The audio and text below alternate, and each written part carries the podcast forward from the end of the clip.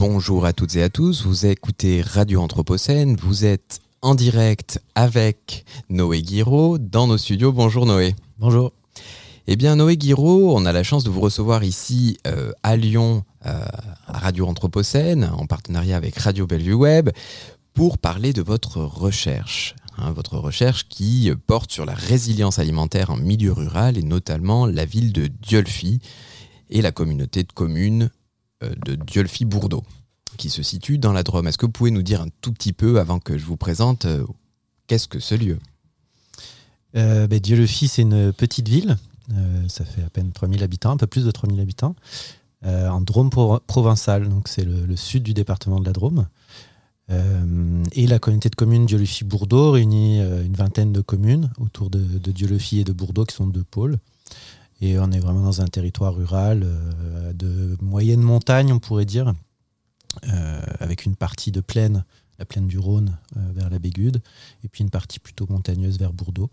Donc on est sur un territoire rural, agricole, très diversifié, et, euh, voilà.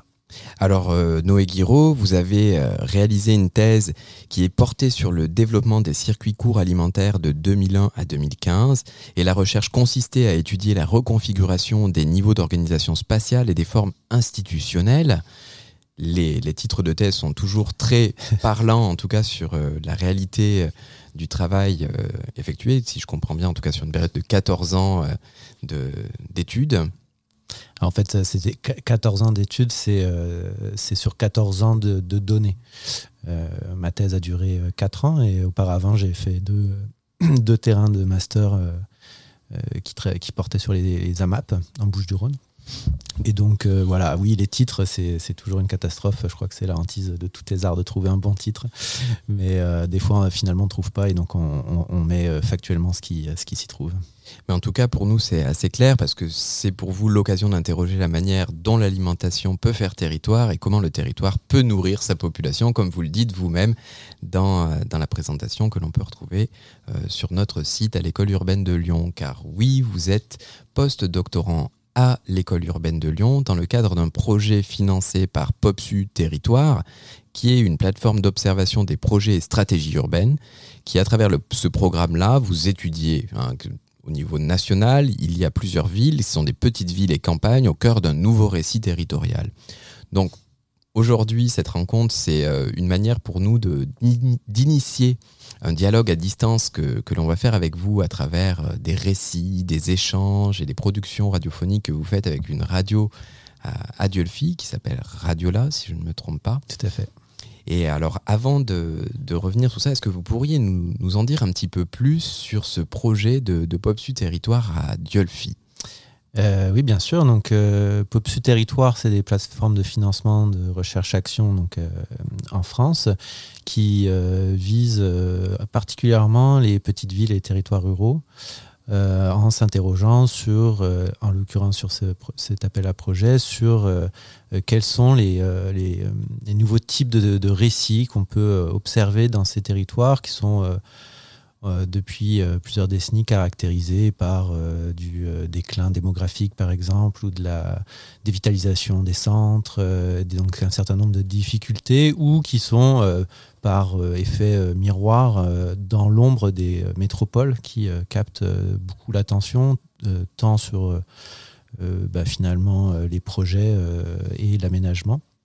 Et donc l'idée de, ces, de, ce, de ce POPSU territoire, c'est de prendre je crois que c'est une douzaine euh, de territoires pilotes avec des équipes de recherche qui euh, vont poser cette question du récit territorial et à savoir qu'est-ce qui s'invente dans ces territoires, le mettre en valeur et, donc contribuer à, montrer qu'il y a, il y a dans ces territoires des dynamiques tout à fait intéressantes.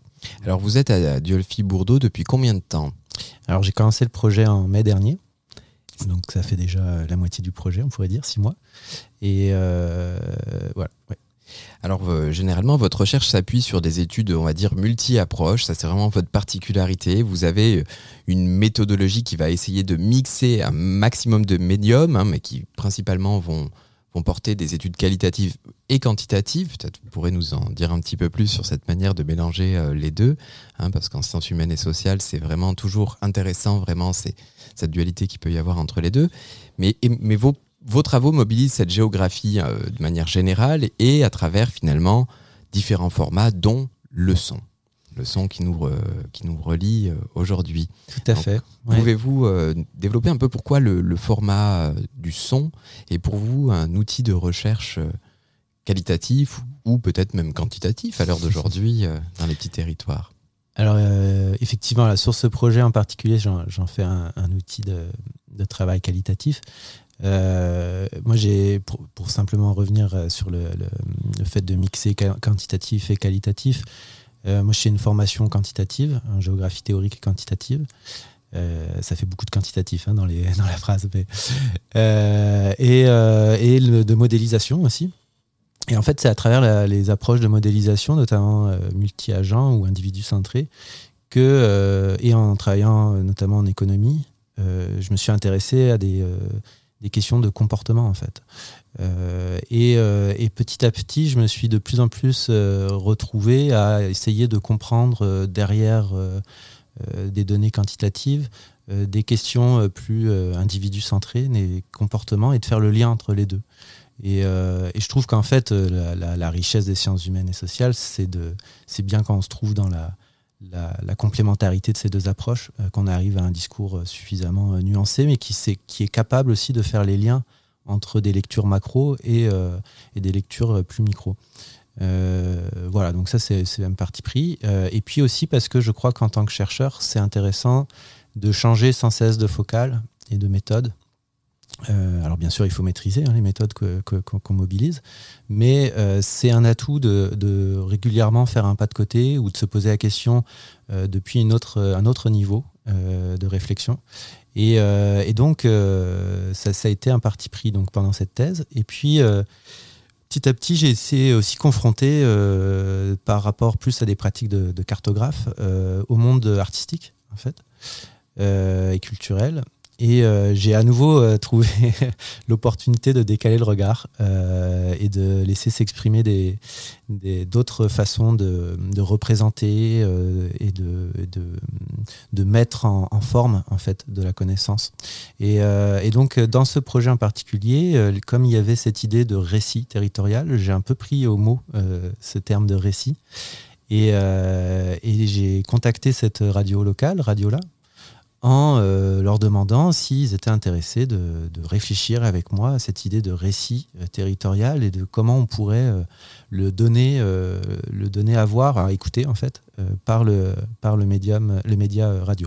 Et alors comment vous le construisez et comment vous passez finalement en quelque sorte de la grande statistique au terrain, aux acteurs du territoire que vous allez mobiliser dans des projets radio, dans des émissions? Comment ça se Comment ça se passe? Est-ce que vous avez un décalage? Est-ce que vous vous retrouvez face à de l'expérimentation plus poussée? Ou est-ce que c'est de la confirmation? Enfin, comment se passe euh, finalement cette paillasse sur laquelle vous vous retrouvez? C'est comme si vous étiez en sciences expérimentales dans votre laboratoire qui est un studio radio avec des acteurs Alors euh, oui, effectivement, euh, on, a euh, en fait, je vais prendre un exemple, ça va être ça va être plus parlant, je pense.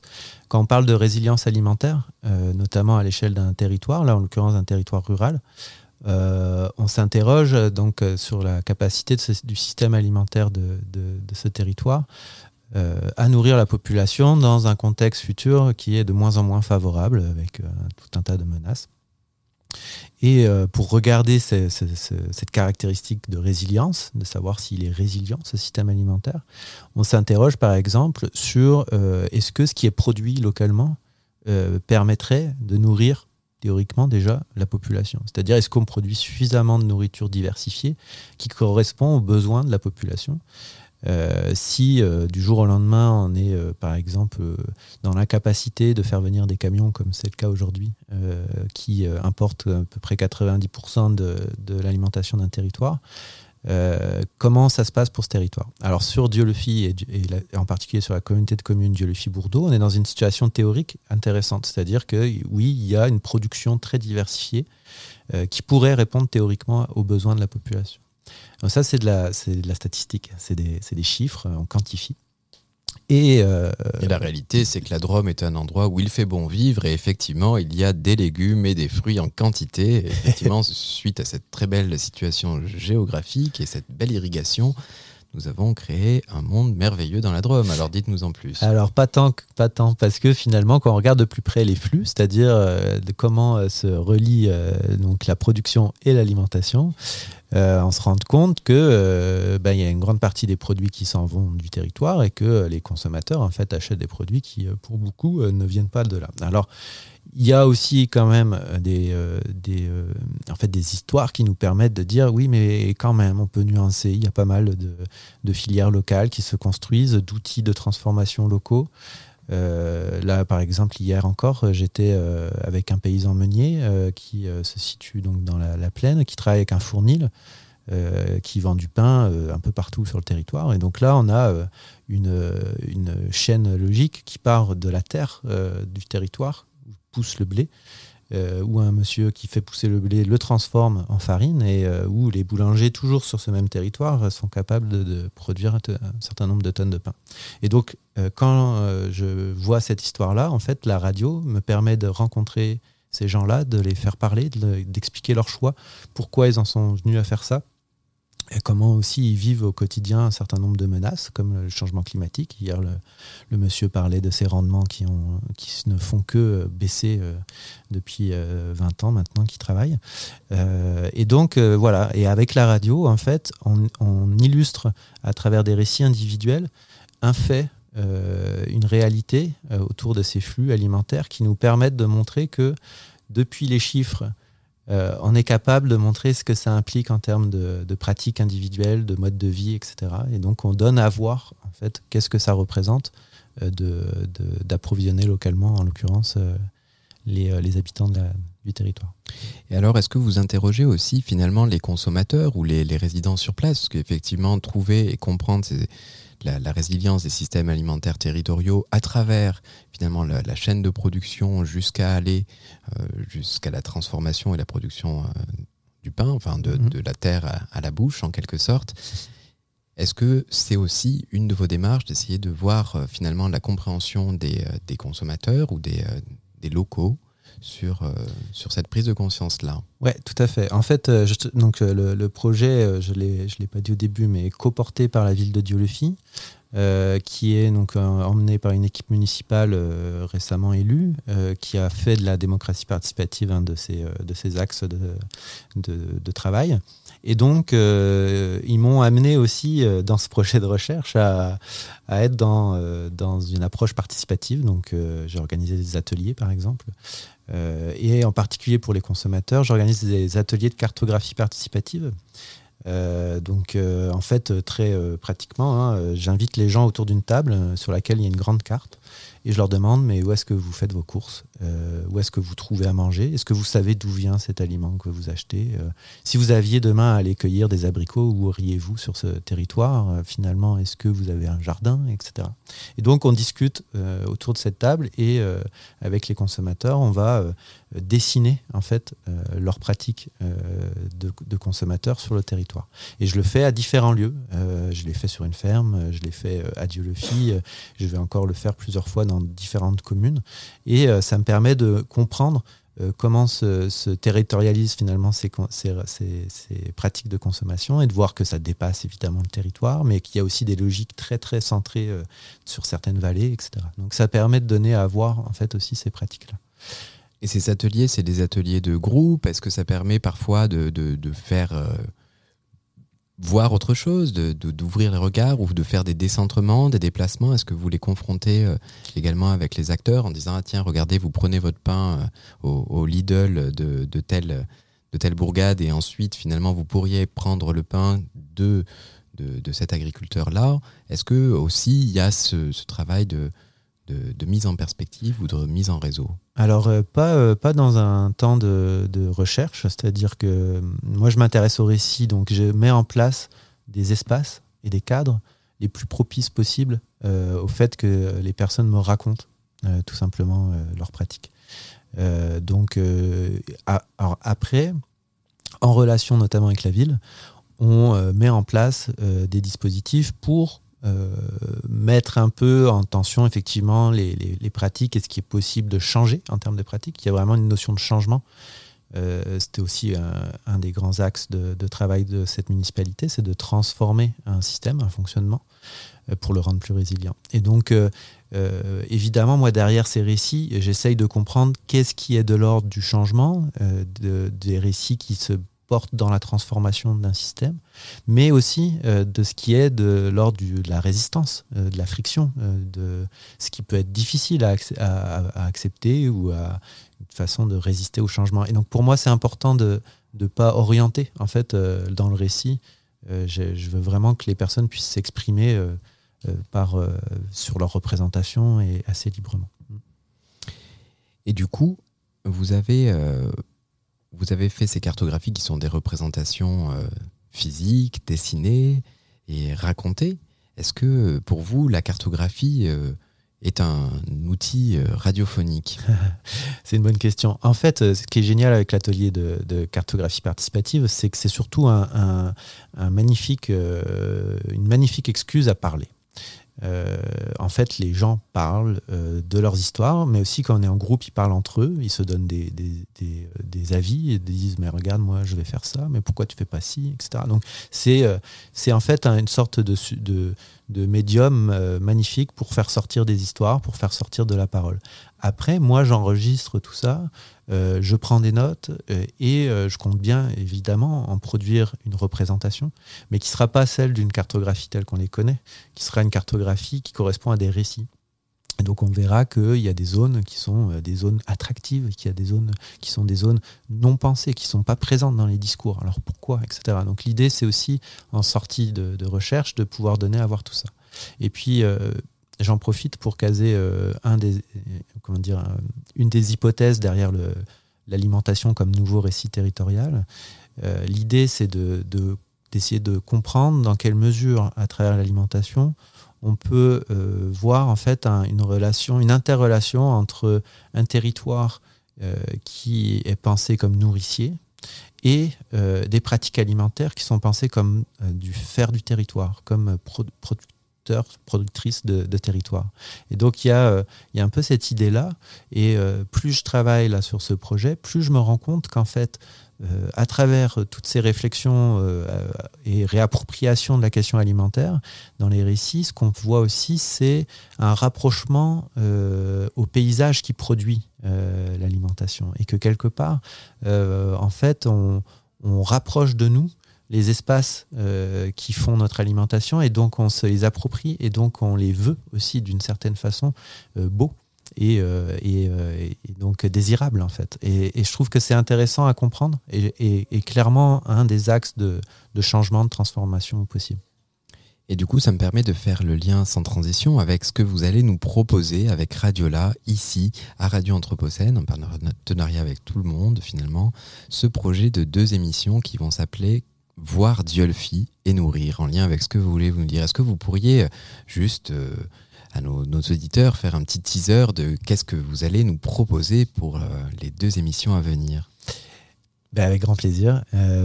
donc, voir Dieu et nourrir, c'est on va dire un espace où on veut donner à voir la recherche en train de se faire et euh, l'intérêt de mobiliser le, média euh, sonore euh, et radiophonique. et donc, on va, sur deux épisodes, prendre des exemples et expliquer. Donc, ça va être co-réalisé avec Radiola. et l'idée, c'est de montrer à voir voilà, comment, comment on travaille et quelles sont les questions qui émergent aussi dans cette relation-là.